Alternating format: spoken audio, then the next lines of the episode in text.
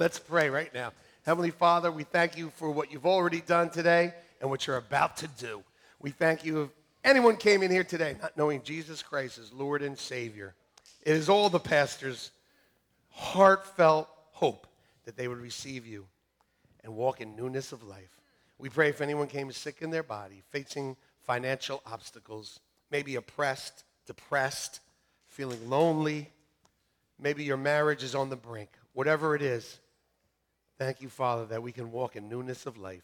Thank you that what was impossible now becomes possible because of your Son, Jesus. Father, speak through me today to your people. Hallelujah. Father, we pray for the Dallas Cowboy fans who right now are feeling really sad. And, and maybe they feel like life is over. Father, help them to come to the God side, the giant side. but in all seriousness, we thank you, Lord, for this day, for the celebration we're going to have later. In Jesus' name, amen.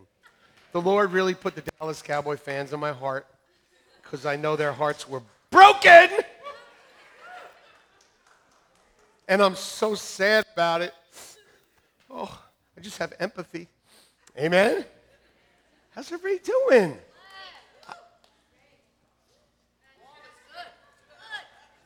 Did you have enough for Thanksgiving?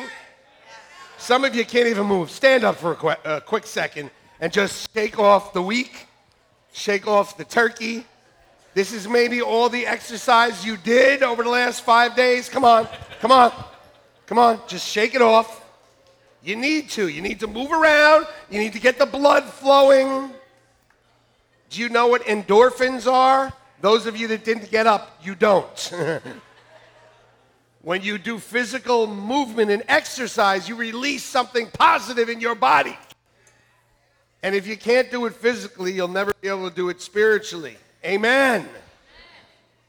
But with the, the ordination today, uh, the Lord was speaking to me about people that, you know, that need to be walking in who they are and who God has called them to be. And he was telling me how so many people are not.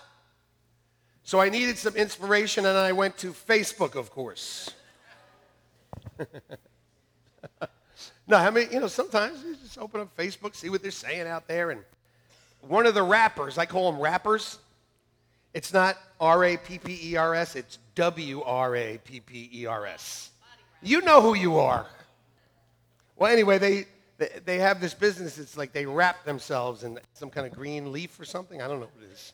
Actually, we went to a place called Canyon Ranch. Remember, we went to that place and it, you know, I was a trader, so some broker took us to this place. It was a place where you get in shape.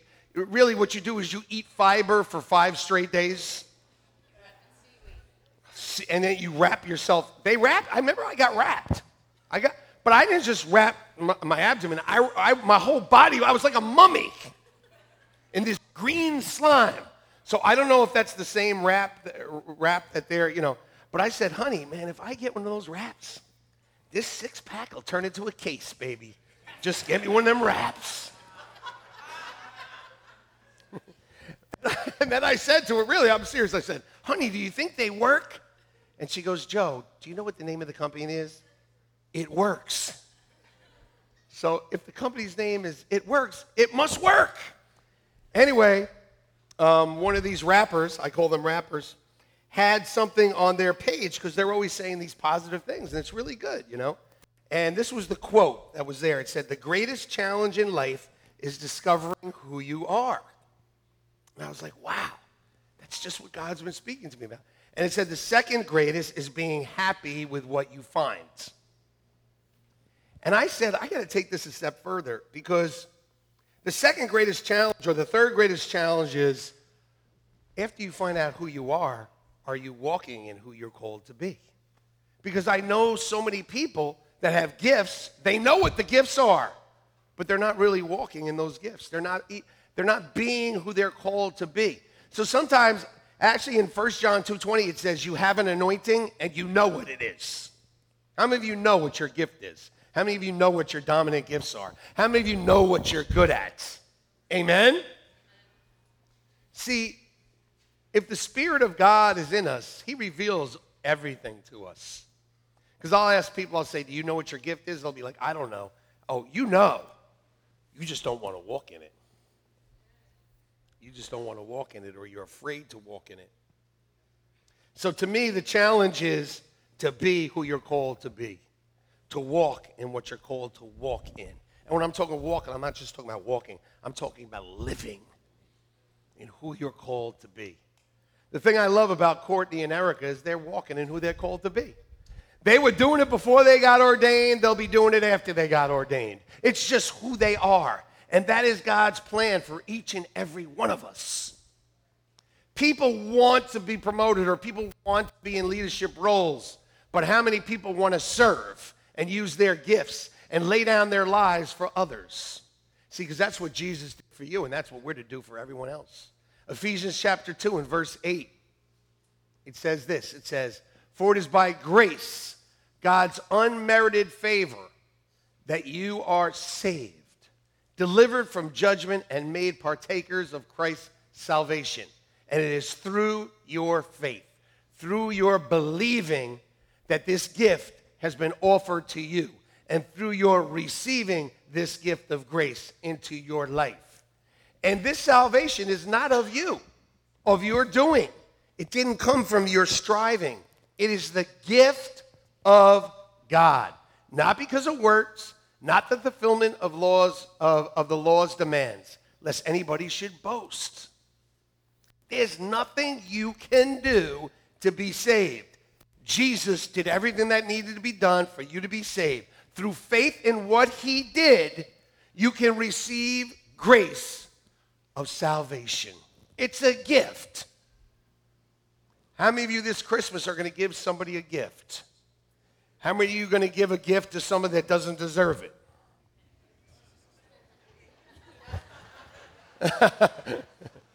How many of you are going to receive a gift and you definitely don't deserve it? Yeah, amen. It's not the result of what anybody could possibly do, so no one could boast, for we are God's handiwork, his workmanship. In some translations, it says a work of art, a masterpiece. Look at the person next to you. There's a Mona Lisa there. There's a Pablo Picasso there. There's a work of art. How many of you looked at the person next to you and say, oh, they're a piece of work? But you are his handiwork, his workmanship, recreated, created again in Jesus, that you can do good works which God predestined, planned beforehand, taking paths which he prepared ahead of time, that we should what? Walk in them. See, there were so many people that are saved by grace. They know they're saved. They put their faith and trust in Jesus. They receive the gift of the Holy Spirit and eternal life, but they're not walking they're not walking in what God prepared for them. They're either paralyzed or they're afraid or they're knocked down on the mat. Pastor John was sharing how the Robinsons, they, they could have got knocked down. They, they could have stayed down on the mat for the 10 count, but the count of one, they were already getting up. Because we have no choice but to walk in what God has called us to, because we'll never really live that word walk there is the Greek word peripateo, which not only, sometimes it's used in the physical of walking, but the Hebrew root of that word means living, the way you live, the way you walk out your salvation. Joshua was promised, had the promised land, and it says that he walked. Peripateo is the, in, the, in the Hebrew was a different word, but he walked in the promises of God. You see, Egypt was delivered from Pharaoh in the same way you're delivered from Satan. But remember, they wandered around for a while and walk in what they were called to walk in. Be a Joshua. Walk in what you're called to walk in because God has given you the gift of a new life. Amen. Let's look at 2 Corinthians 5:17. It says this. This means that anyone belongs to Christ has become a new person. The old life is gone. A new life has begun. And all of this is a gift from God. How many of you have been given a new life with blank pages? The old you is dead. You know what? The old you it wants to be like the walking dead and wants to keep getting up. Shoot it! Kill it! Because it's just walking dead. How many of you know, like that old you starts to get up? Come on. Somebody upsets you and that zombie starts, BAM! Down. It's a new me. A new me. A new life. This is a gift from God who has brought us back to himself through Jesus Christ and has given us the task of reconciling people to him. Because of the gift he's given us, our task is to bring as many other people as we can to him to walk in their calling. That is what Grace Church is all about. That's the vision God gave me from the beginning. It took me 40 years to figure out that I was supposed to be a pastor, that I was supposed to be preaching. It took me 40 long years. Finally got through my head. So I stepped forward and I did. I walked in what I was supposed to do. And then God said to me, I want you to help others to do the same. And then He gave us pastors and shepherd to help them. Because I needed help. We all need help. And then He gave us a new shepherd to fill another spot, another hole, another place, another place where we were lacking. And He's been doing it for a long time. Listen, let me tell you something. There have been times in between services, before service or after service, where Courtney has come up to me and said, Well, Pastor Courtney now, Pastor C, PC, has come up to me and said, I need to talk to you. Go in the office, and immediately he's crying. He's like, Pastor, what are we going to do about this couple, or that couple, or this person, or that person? How are we going to get them back to Jesus, back to walking in it? Because he understands the task. That's his task. That's our task to bring as many people as we can to Jesus, to reconcile them back. When we do the Santa Claus outreach, you know, the Lord gave that to Vera to do, and um, we're not doing it to introduce people to Santa. Even though we're going to have a really cool Santa. Okay? He's going to give you every toy that you want, I guess. but we're to reconcile, we want to reconcile people back to Jesus Christ so they can walk and live in a new life. That is our task. Acts 10:38, we see what Jesus did when he walked on this earth. The same word throughout is walking, not just walking, but living. How God anointed Jesus of Nazareth with the Holy Spirit and with power, who went about doing what? Good. And healing all who were what? Oppressed by the devil. For God was with him, and God is with us. Holy Spirit, you are welcome here. Come flood this place and fill the atmosphere. Jesus said, apart from him, you could do nothing. But how many of you are apart with him? How many of you have the Holy Spirit living inside of you? Then you are equipped to reconcile people to Jesus Christ. You have everything you need. 1 John 2 6 says this. It says, He who says he abides in him, in other words, if you say you have a part with him, if you say that the Holy Spirit lives in you, you ought to walk the way Jesus walked. And I don't mean like, you know, that movie Young Frankenstein? when he used to say, walk this way, Igor guy, and then the other people would go, just what he was doing. Not like that.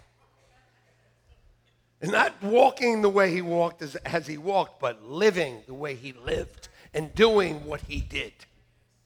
When you come across people that need healing, do you stop and pray for them? This morning before the service, I, I saw Pastor Kevin John Santiago with a gentleman in the back just laying hands on him praying. And then the Lord said to me, See, just walk in it. Doesn't matter where you are, what you're doing. Doesn't matter that service starts in two minutes and you got to pick up your guitar and lead the worship. Doesn't matter. No, no, no.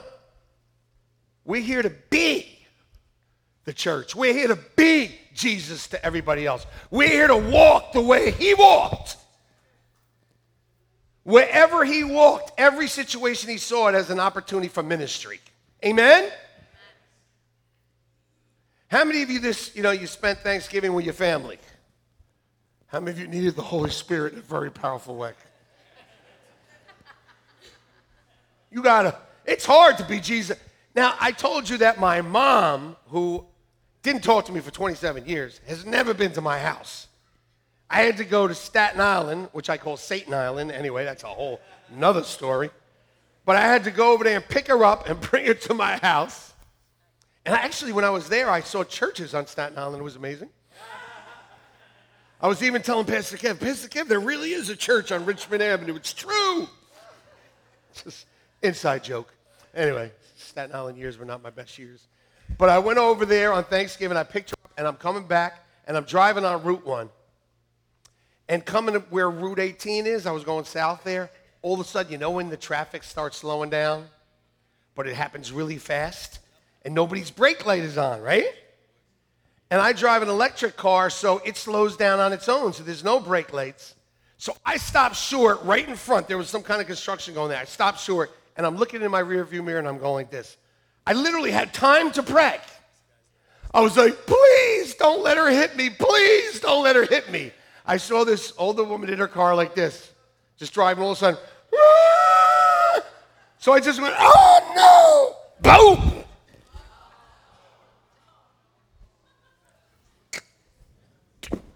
I thought prayer was supposed to work. I'm not kidding. I literally had time to pray. I was going to take communion and everything. Just like eat the bread and the cup. I'm literally, I'm telling you, I watched, I saw her face, I saw everything. Boom. So I get out of the car happily.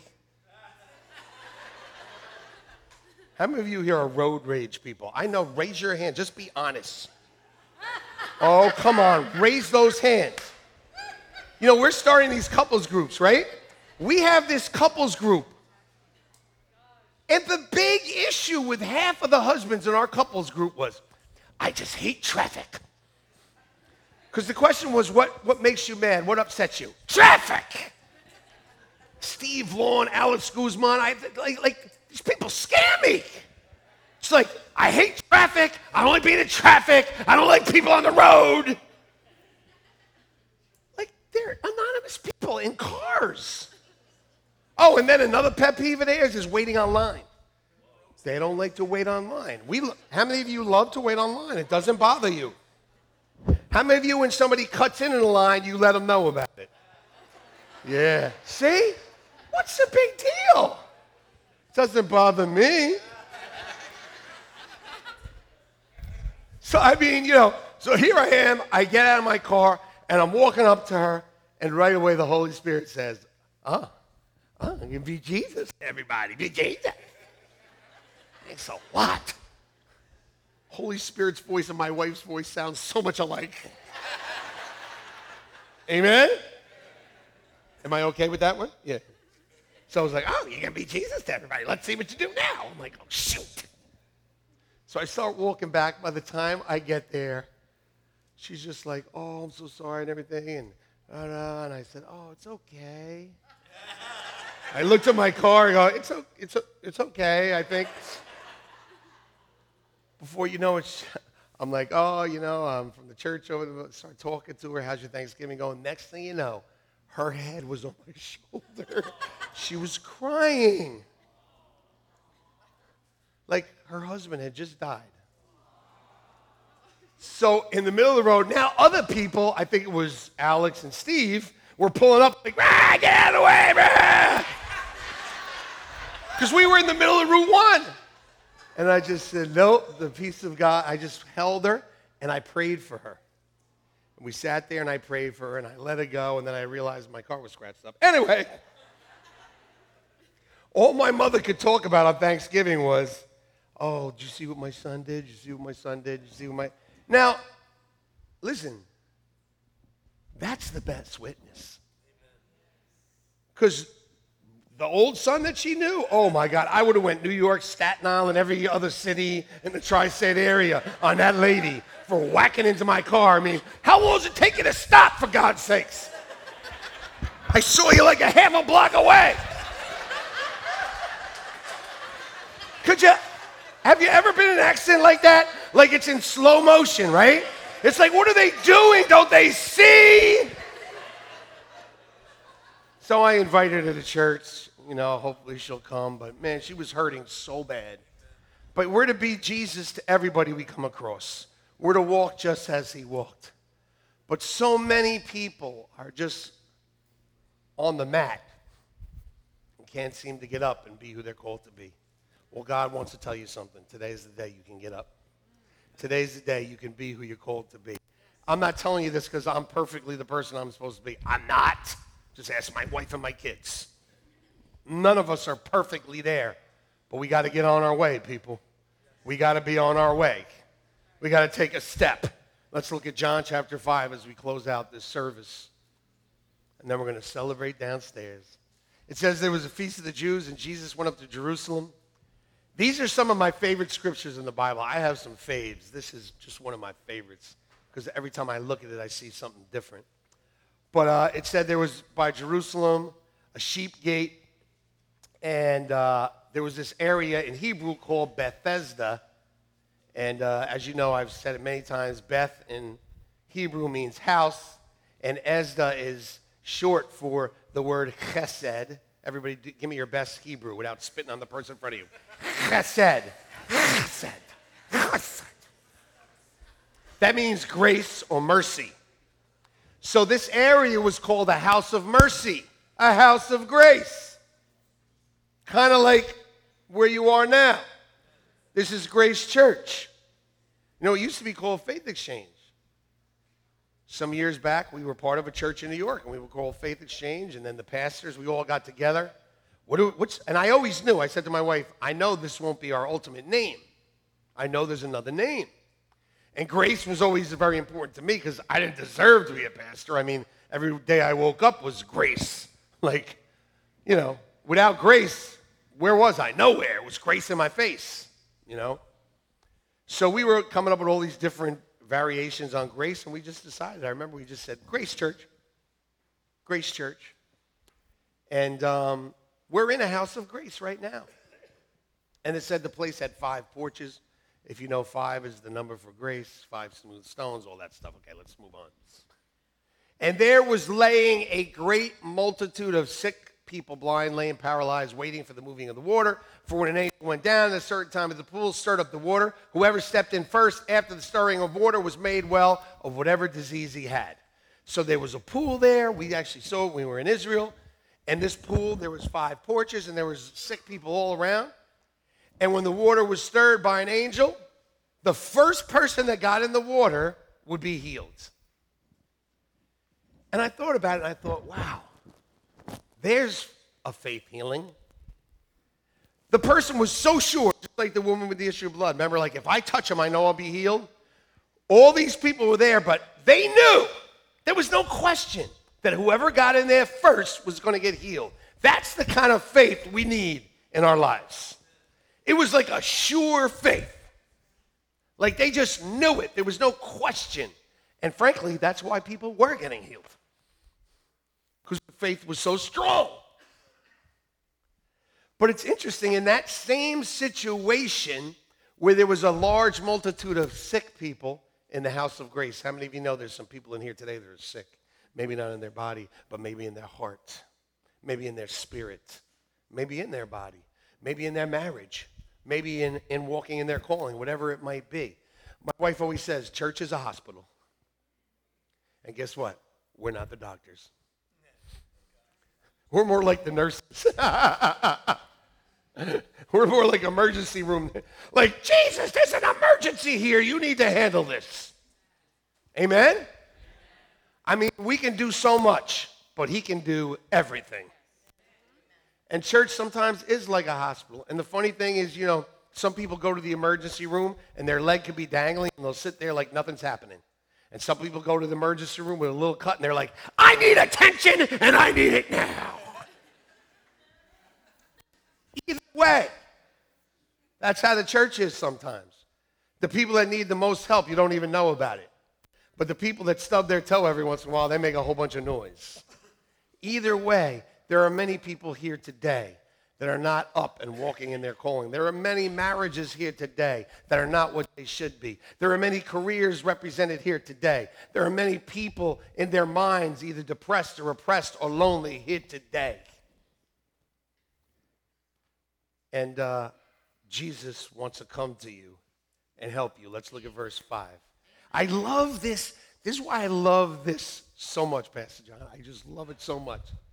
Is there's all these people laying there, all these people laying there needing help, and Jesus comes and sees one guy. He sees one guy. Do you know that Jesus sees you? He knows your situation. It said he knew the condition the guy was in. Let me tell you something. Whatever condition you're in, he knows what it is. You can't pay your mortgage, he knows it. Your marriage is on the rocks, he knows it. You would think a marriage on the rocks would be a good thing, right? A glass with some ice in it, marriage on the rocks. Good. Celebrate. Anyway, your marriage could be on the rocks. Or, or you could be depressed and feeling lonely even though you're smiling right now. He knows. Maybe everybody else doesn't know, but he knows. And it says that he went right to that one guy. That's grace. That's grace. Not like the woman who and the paralyzed and those that came to him, I need to be healed. In this situation, they were just out there in a multitude, and he goes to one guy. I'm going to tell you something. Today, the Holy Spirit is going to go to somebody or some people or a bunch of people, and he's going to talk to you directly. He's probably already talking to you. You ever been in a church and you thought they had church just for you that day? Like your friend invited you to church and you said, Did they tell the pastor my story? Did you ever feel like that? Come on. You know, there's 400 people there. He's preaching about my story. You know what I'm saying? It's like, oh, they must have told him. That's why he knows. No, because the pastor doesn't know nothing. The Holy Spirit knows everything. And he will speak directly to you. In the same way, Jesus came right to that guy, knew the condition he was in. He said to him, Do you want to be made well? And this is what he answered. Listen, everybody's got a reason why they're not walking in what they're supposed to walk in. Everybody's got reason. All the time. I hear them all the time. But there are no excuses. Time is short. When Jesus comes back, you're going back to, you're going to face him, you're going to be naked as a jaybird. You know how the Terminator came to Earth, right? He came naked, got some clothes on, the Terminator leaves, clothes vanish, they leave there, and he's back naked. That's how our lives are. We're going back. All right, don't have an image in your mind. I'm just saying. It really is true. And then he's going to ask you what you did with what he gave you. What did you do with it? It could happen like that. In the twinkling of an eye, we all could face them. Or People are losing their lives all the time. 200 something thousand people die a day on earth. And then they got to face him. What did they do? So this sick man answers him, I have no man to put me in the pool. His first excuse is, it's people. It's people. I mean, if you would have met my mother, you would have thought maybe I had a good excuse, but I'm just being honest with you. You know, uh, not everybody here had great parents. Can I get an amen? You know, not everybody here has a great family. Can I get an amen? Not everybody here has a whole bunch of friends or a great boss. Or they want to blame their spouse for all their problems. See, the first thing he did is he said, There's, there's nobody to put me into the pool. And the next thing he says is, When the water stirs. So it's a timing issue. Well, you know, I, I should have done that. I could have done that. I would have done that. You know, how many of you here have had some prophecy spoke over you about what you're supposed to do? But how many of you are actually doing it? Was the prophecy wrong? Or you thought, well, it didn't happen right away, so I forgot about it. Or it just wasn't the right time to start that business. It really wasn't the right time for me to start that ministry. you know, they were preaching faith at the time and my ministry was grace. Whatever the reason. You know what I mean? Like there's always a reason about timing. I'm to I'm to tell you when the time is. It's now. It was then. It was before that. It's as soon as you know. As soon as you know. But we want to make the excuse about time. Well, you know, I was thinking about doing that, but I got married and then I had four kids. And then she said, I'm pregnant again. And I said, wonderful. And she said, it was two. And I said, isn't that a blessing? And it, that's my life. You know? I knew what I was supposed to do in my early 30s, but I waited. But I finally got it through my thick head when I was 40, and I just did it. And it was like all that time I wasted. But now God has made it all up. Fine. Listen, your time is now. It's not tomorrow. It's not when everything lines up. How many of these young people are like, I'll have kids when I got enough money? How many of you ever had enough money when you had a kid? Or we'll get married when we have a house. Oh, that's a great premise to get married on. When we got married, we didn't have a mouse, never mind a house. How many of you got married? You had nothing. Come on now. Please. How many of you said we're going to wait to have kids and you had them anyway? There's, it's never the right time. The circumstances and conditions are never going to be perfect. People, come on now. Let's get moving already. Amen. You young single people, just get married already. Just do it. Except for my daughters. Take your time. You too. Take your time. Slow down. it's got to be the right timing. and then wait for the perfect. Now it says, and he said, another one steps down before me. In other words, everybody else is getting it, but I'm not. Somebody always gets it, but I don't. Deacon Courtney's a pastor. Why he get it before me? Because he's walking in it. You know, you got to walk in it. I mean, believe, Pastor Kev, I think the worship leader. Just walk in it. What are you waiting for? Hey, when you first got saved and we baptized you, did we like, in seven years you'll be a pastor? So just come. No, you ushered, you greeted, you cleaned up. You and your wife did so many things. You just walked in who you were. So many people don't understand that. The faithful person abounds with blessings. You have to walk in it to be it. You have to take a step. So many people, because of people, because of timing, because they think it's not fair, they end up doing nothing. They are like people that had Thanksgiving food and ate way too much and laid back and watch the Cowboys lose. I mean, that was the only good part about that whole day. Watching the Cowboys get crushed. Oh, hallelujah. Because frankly, I'm sick of you Cowboy fans, all right? The only time you open your loud mouths is when they're winning. Oh, where's all the cowboy hats today? Give me so I can stamp on it. Anyway, let's get back to something serious here. So then Jesus said something to this man. This is it. And this is what he's saying to you today rise and walk. Rise and walk. We can have the whole worship team come up now. Rise and walk. Rise and walk. That word walk is that same Greek word, peripateo, which means more than walking. It means living in who you're supposed to be.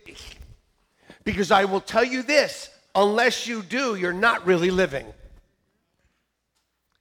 You think you're living, but you're not really living. Rise up, take your bed, and walk.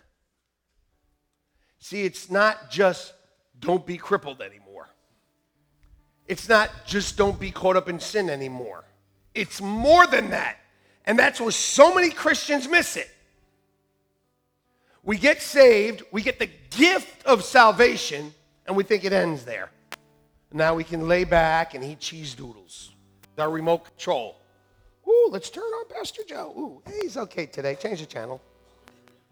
Let's turn on the worship. Let's turn. No, you're not called to sit back on your you know what's. You're, you have a calling on your life. And here's what look, look. Jesus said, rise up and walk to a crippled guy. So do the impossible. Do the impossible. Listen to me.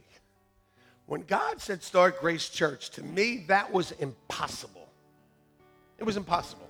Are you kidding me? I'm 40 years old. I am out of work.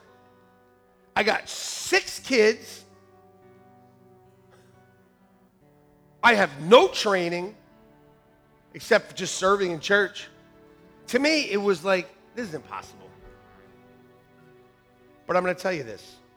When God asks you to do something impossible, you only have two choices.